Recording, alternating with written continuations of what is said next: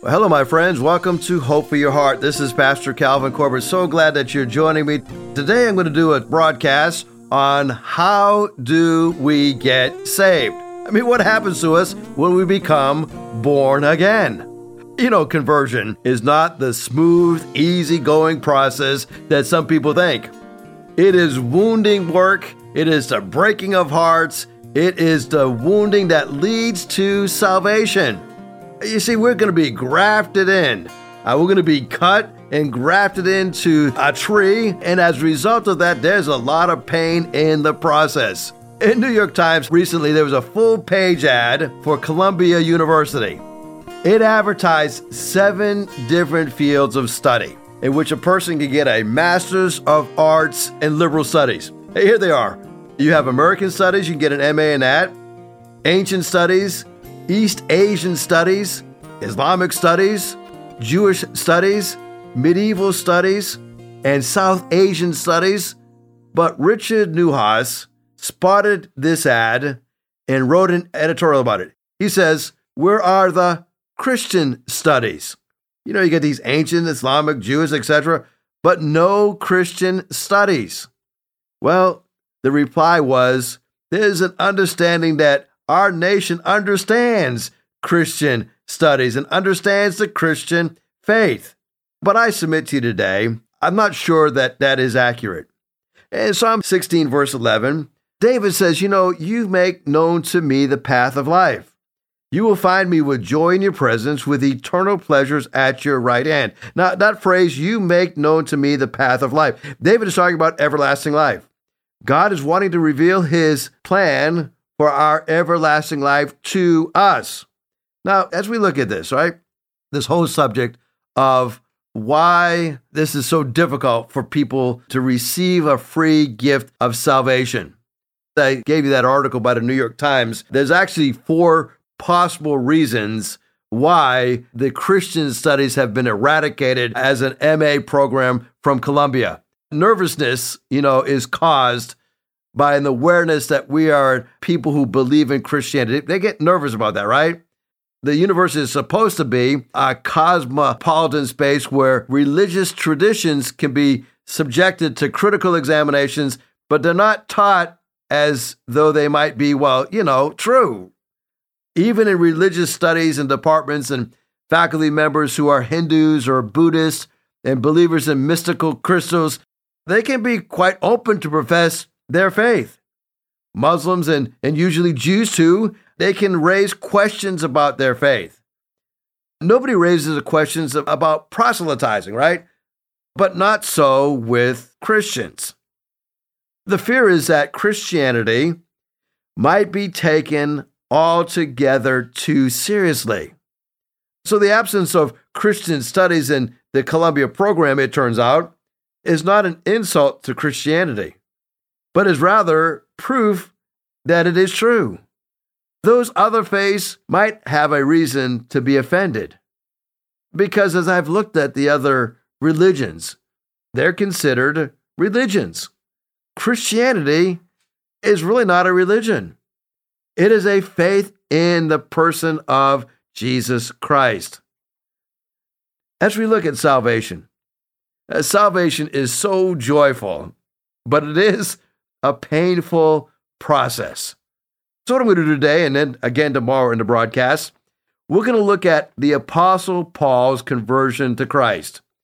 So, let's pick up the first five verses of Acts chapter 9, where we have a, an entire chapter records what the Apostle Paul went through as he's traveling. And he's out persecuting Christians. And it says, Meanwhile, Saul was breathing out murderous threats against the Lord's disciples.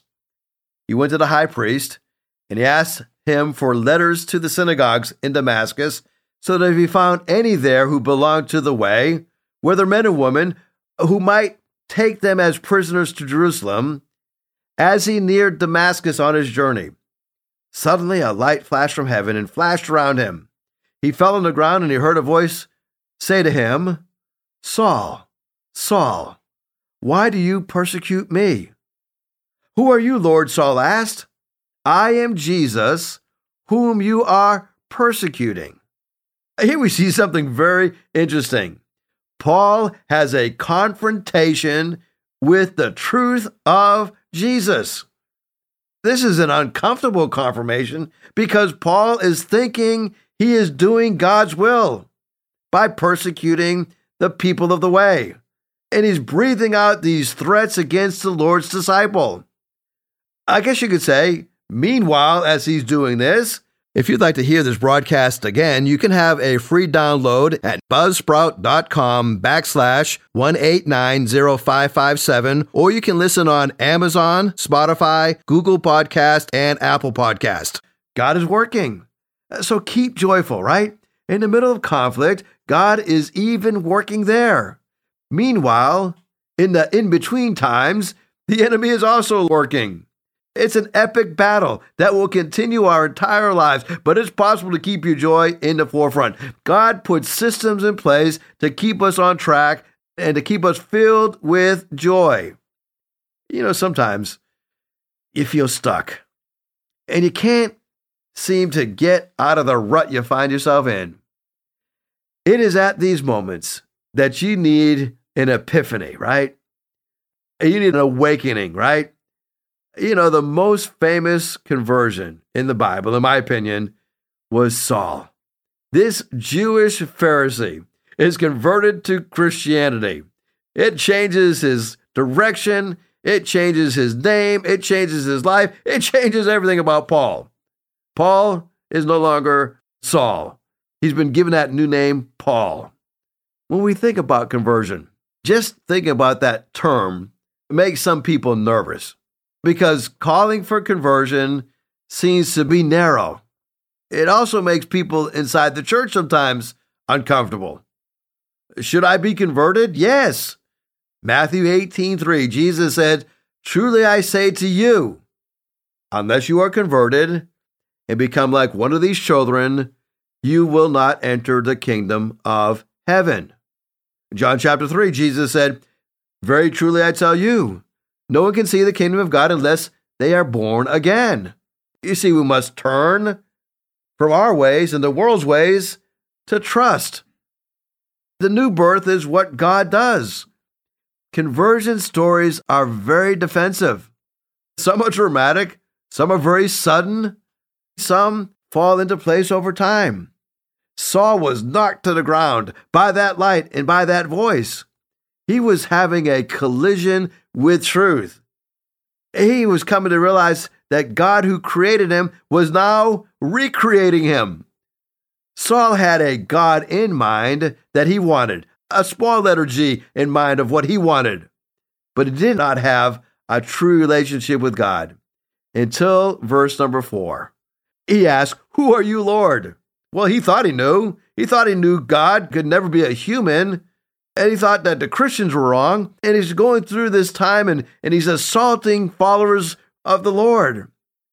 Now, most people are not likely to construct a God like Saul did, that severe God of the Pharisees. And so he asks, Who are you, God? let me ask you a question is there a God that you have made?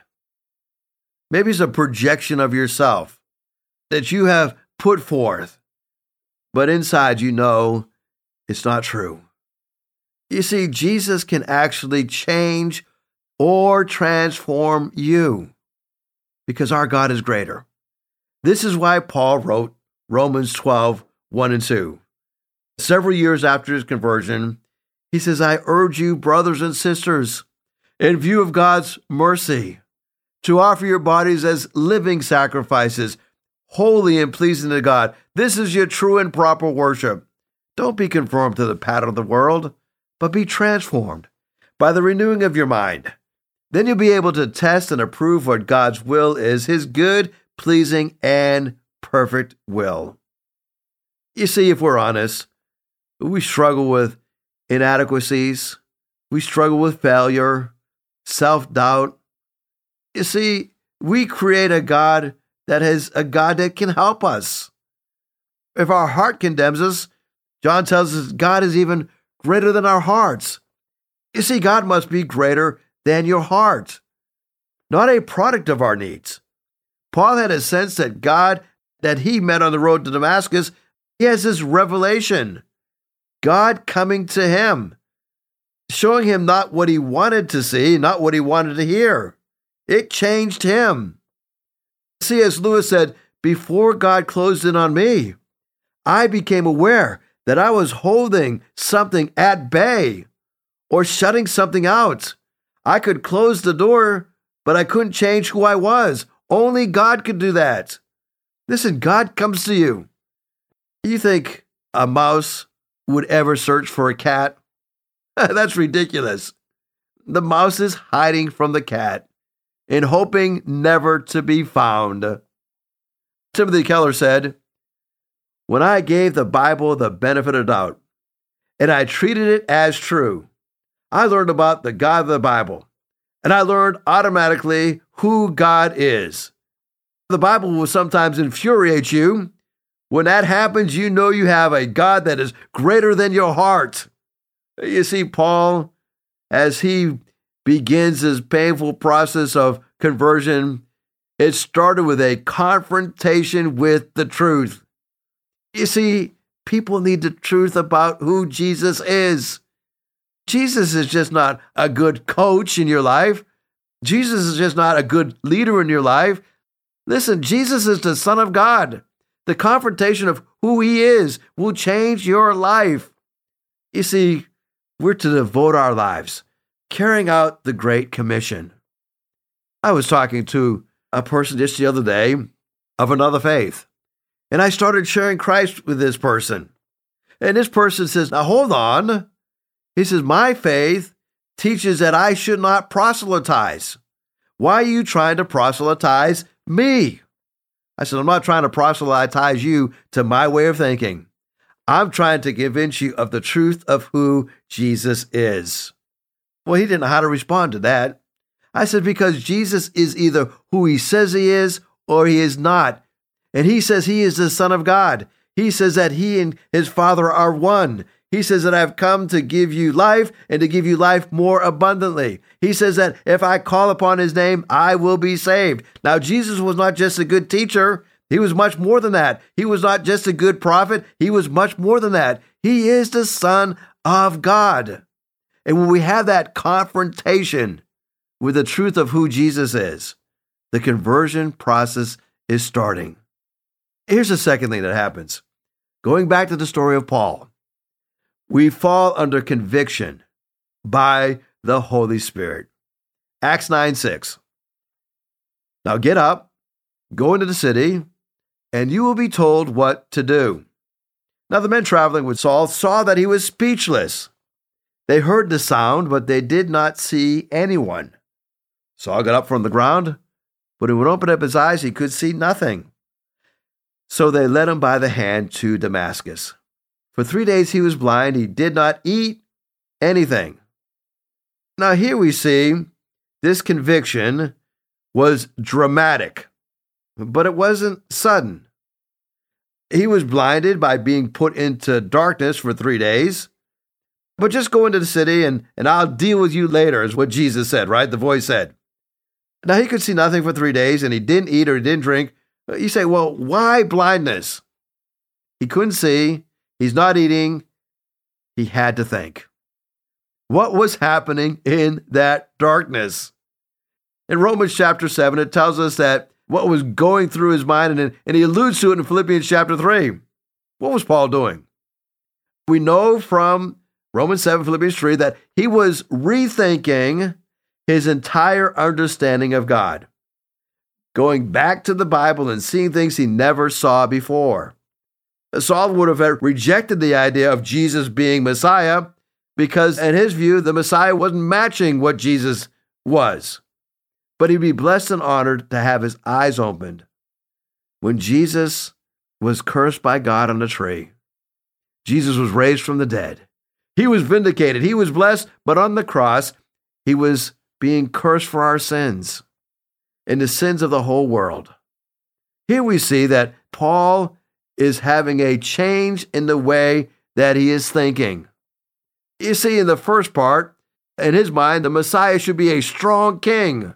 But he sees him as a suffering servant. As we look at the rethinking that Paul goes through, we have even a further insight that Luke gives us in Acts chapter 26. In Acts chapter 26, verse 14, it says, We all fell to the ground, and I heard a voice saying to me in Aramaic, Saul, Saul, why do you persecute me? It is hard for you to kick against the goads. Now, here Luke is recording what Paul recounts in the story of his conversion. And he says it's hard for you to kick against the goads. In other words, these are sharp sticks that they use to keep sheep in the fold. You stick them to get them back on the right track. Now, Romans chapter 7 opens with the deepest recess of Paul's heart. He says, I was alive apart from the law until I came across this commandment, this 10 commandment, thou shalt not covet. He was intensely discontent and he couldn't love God as much as he knew he could love God. And then he experiences something unbelievable two chapters prior to his conversion in Acts chapter 9. He says, Stephen, in the way that he died, it may have made him furious, but it actually made him more discontented. You see, God even used the testimony of Stephen, the death that was ordered by Saul, to convict the apostle, to convict Saul, to change his way of thinking. So we've learned that conversion is a process of first having a confrontation with the truth of who Jesus is. And secondly, we see being under conviction by the Holy Spirit. And then number three, we see conversion by the grace of God. Let's go back to chapter 9, verses 17 to 19. Then Ananias went to the house and entered it. Placing his hands on Saul, he said, Brother Saul, the Lord Jesus, who appeared to you on the road as you were coming here, has sent me so that you may see again and be filled with the Holy Spirit. Immediately, something like scales fell from Saul's eyes, and he could see again. He got up and he was baptized. And after taking some food, he regained his strength. Saul spent several days with the disciples in Damascus. Wow. Conversion taking place. Charles Spurgeon said, If people are to be saved by a message, it must contain at least some measure of knowledge. There must be light as well as fire. Well, Ananias goes to Saul, and Saul gets his sight back up. Ananias is upset. He didn't want to have this destruction of the saints, but as he goes and he arrives and he calls Saul by the name brother. He knew that Saul was praying, verse 11 and that Saul had a vision of him coming to visit him. And so Ananias lays hands on him, which I guess you could say means, I love you, I'm with you, and it leads us to grace. He knows who Saul is. The Messiah reveals himself to Saul in his weakness, and Saul is tremendously born again. He's got rid of that burden. John Bunyan, when he was saved, says, My burden fell off in an instant.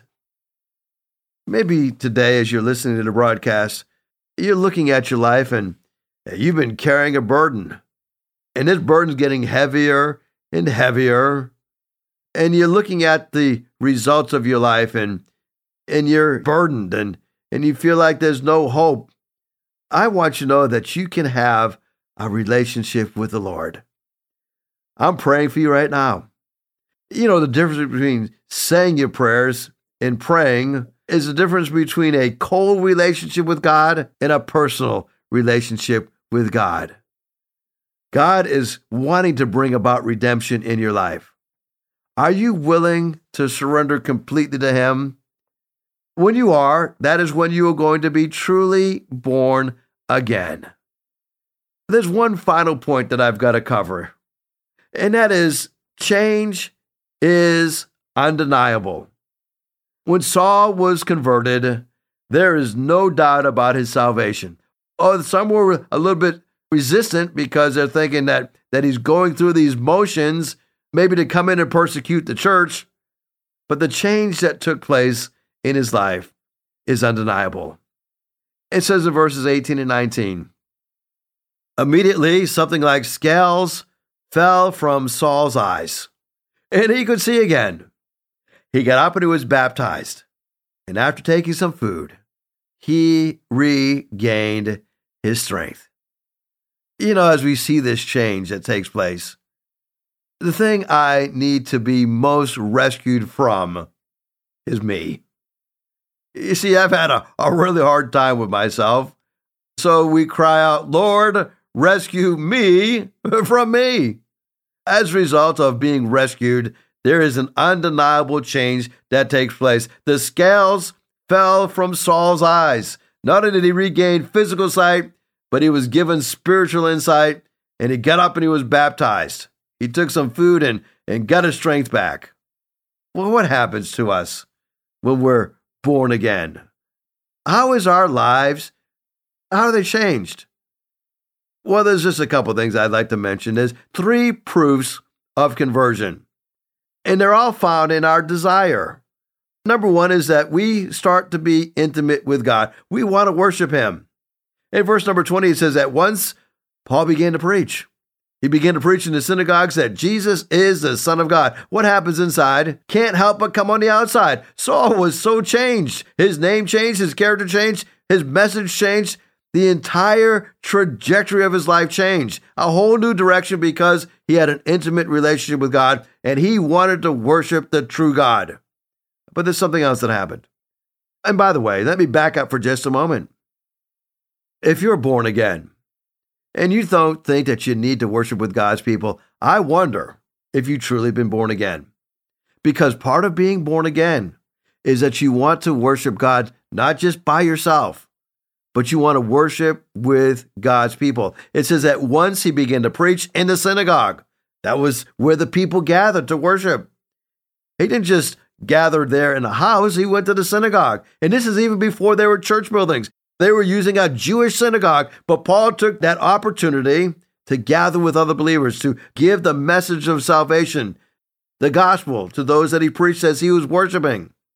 Number two, when you are truly converted, you have this sacrifice. It's a sacrifice of yourself.